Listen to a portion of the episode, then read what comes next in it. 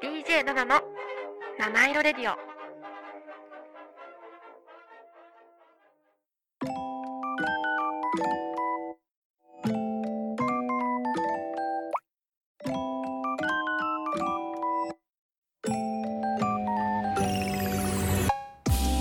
7の七色レディオ。皆さんこんにちは。DJ7 です。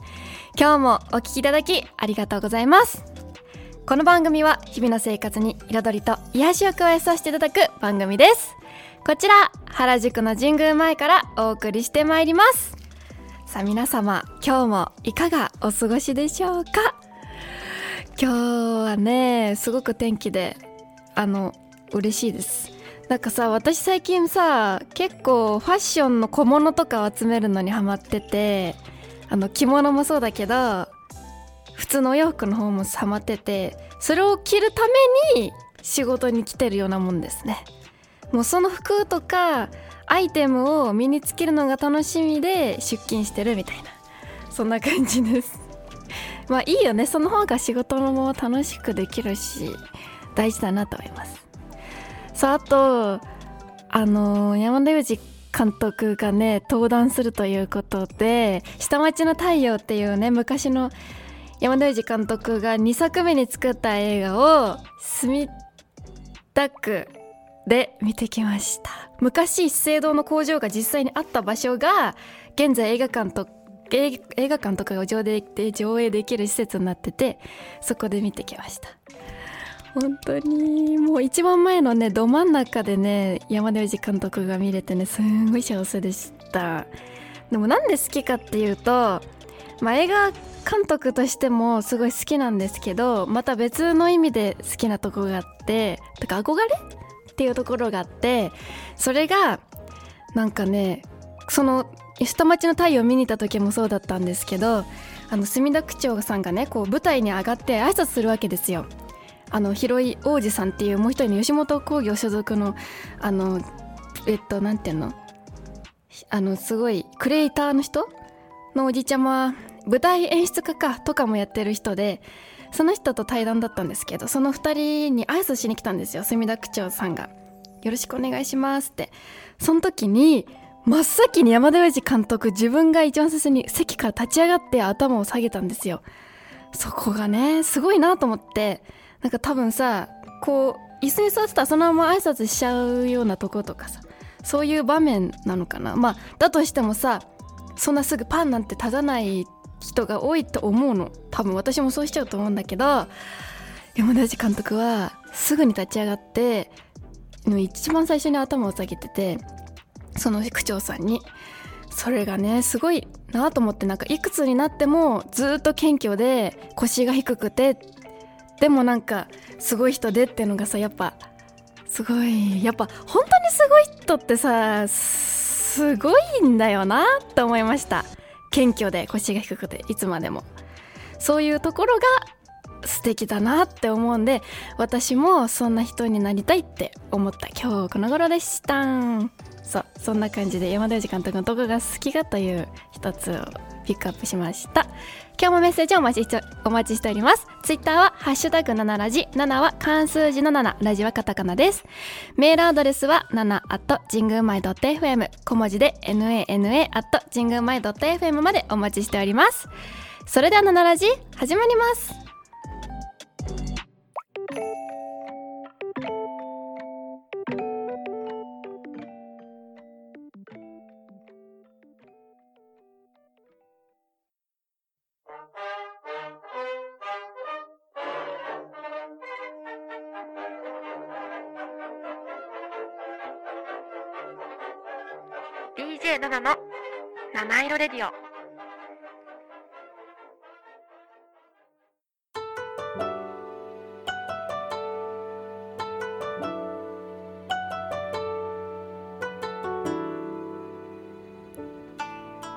DJ7 のハートウォーミングタイム。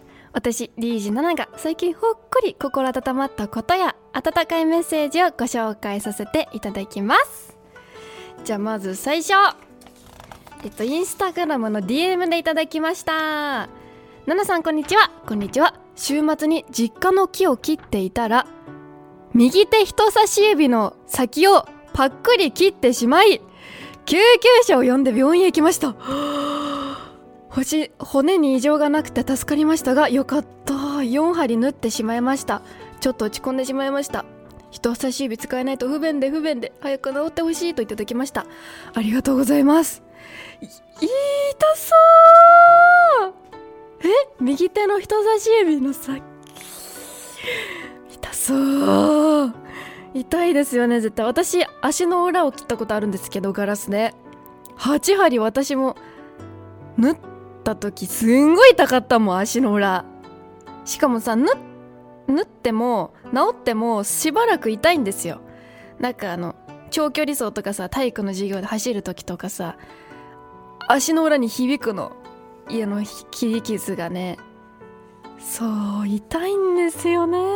てか縫うほどってかなり深いですよ。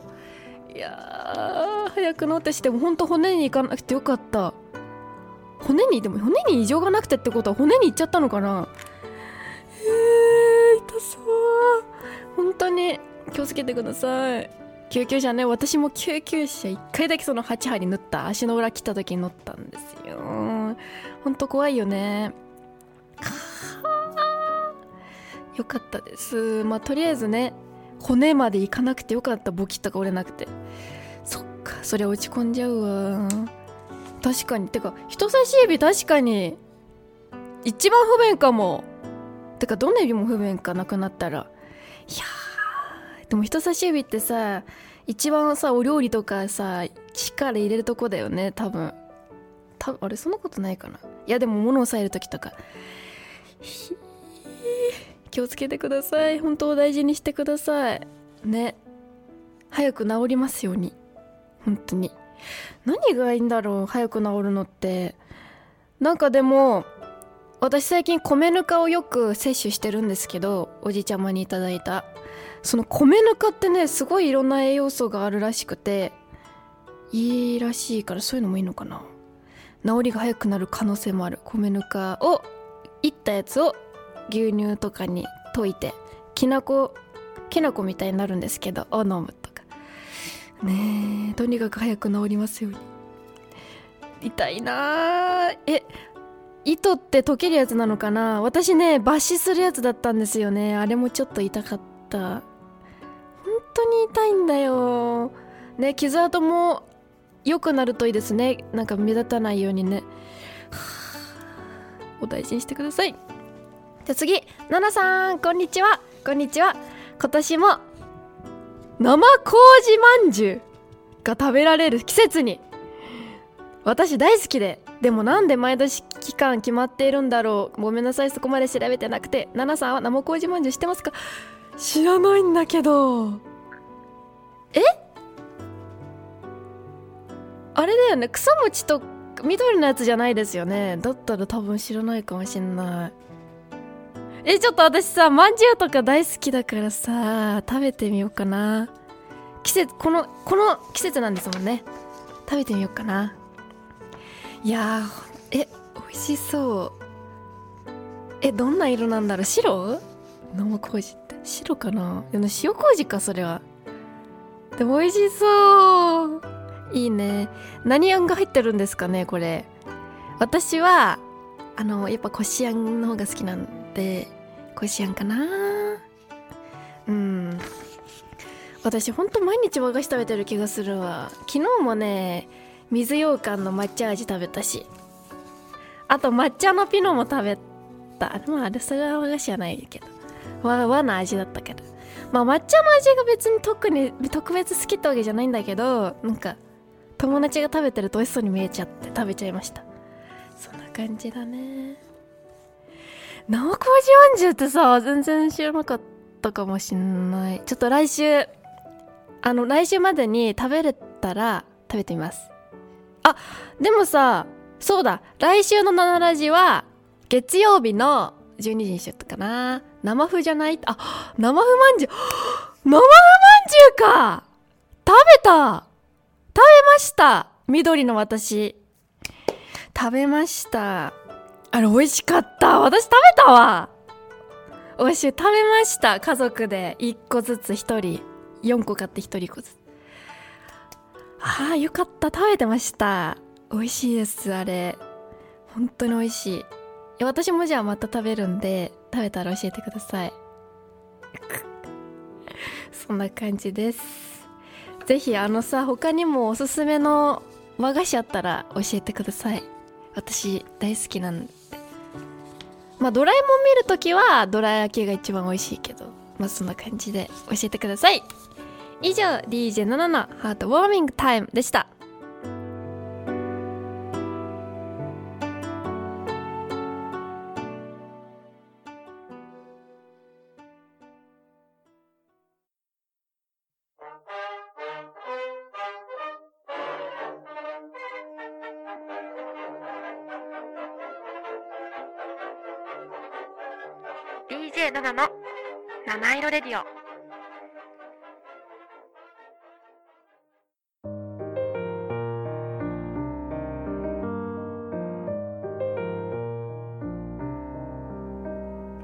DJ7 の I Realized」このコーナーでは私が最近気づいたこと新しい発見をお伝えしてまいります。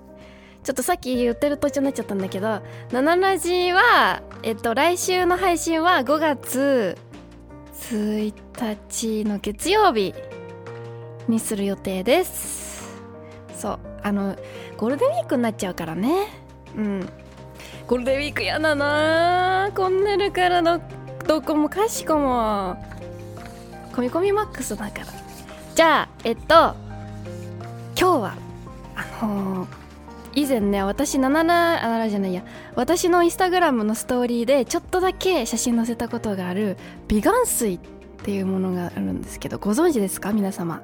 ストーリーあすインスえっとリスナーさん。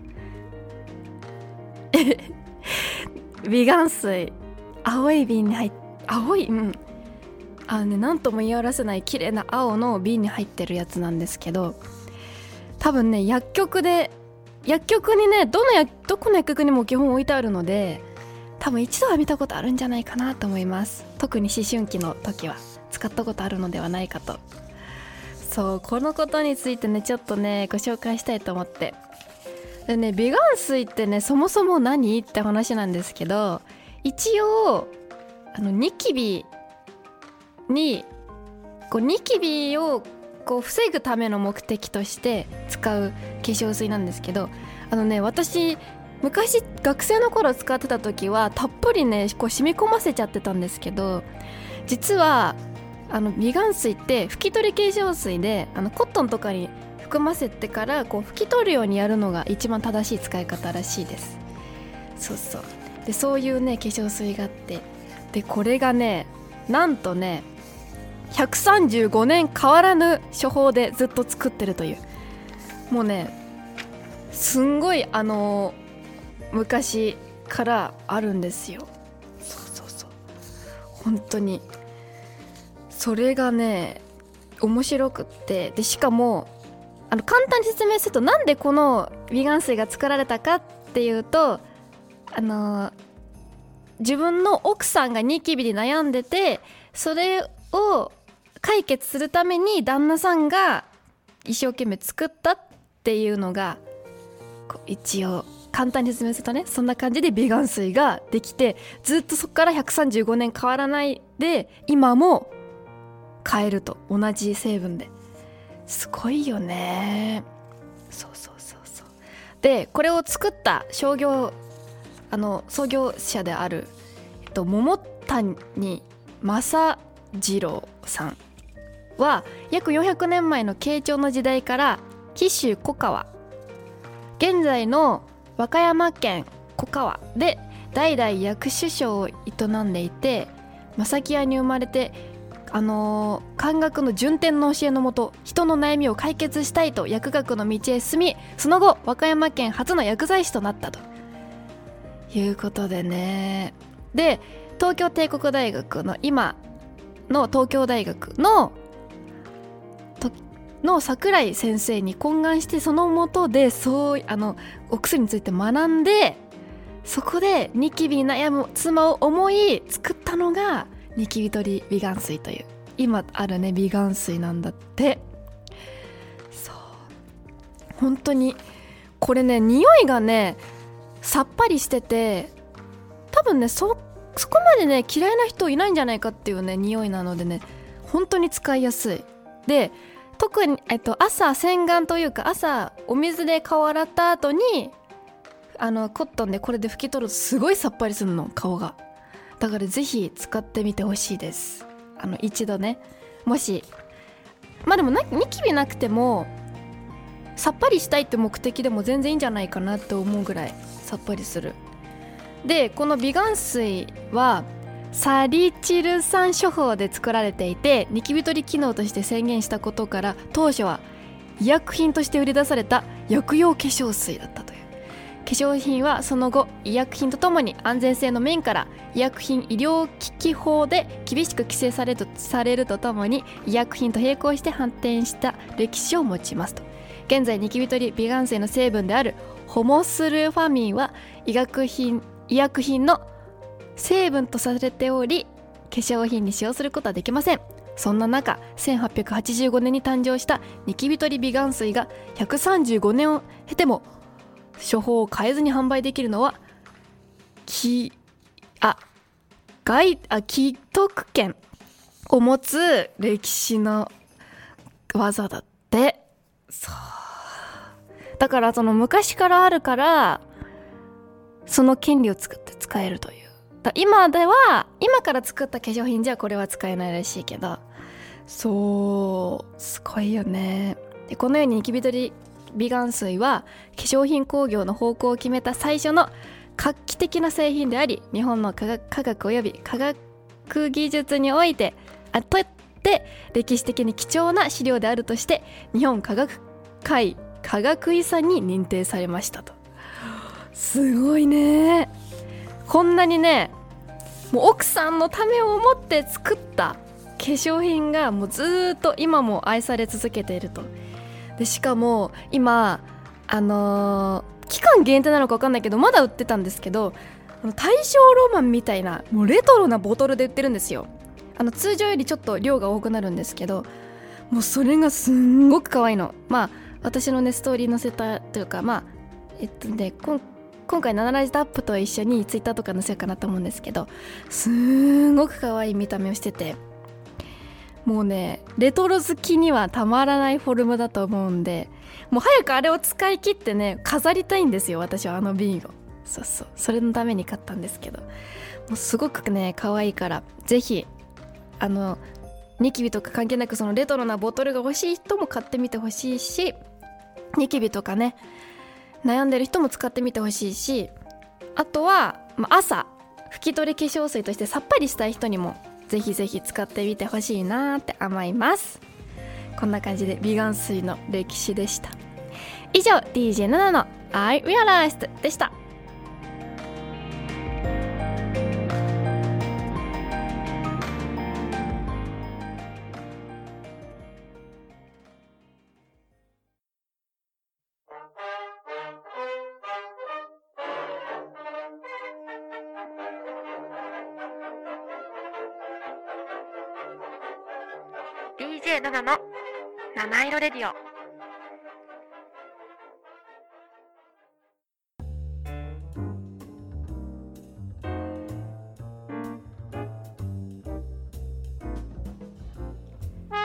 七色レディオ最後のお時間となりました。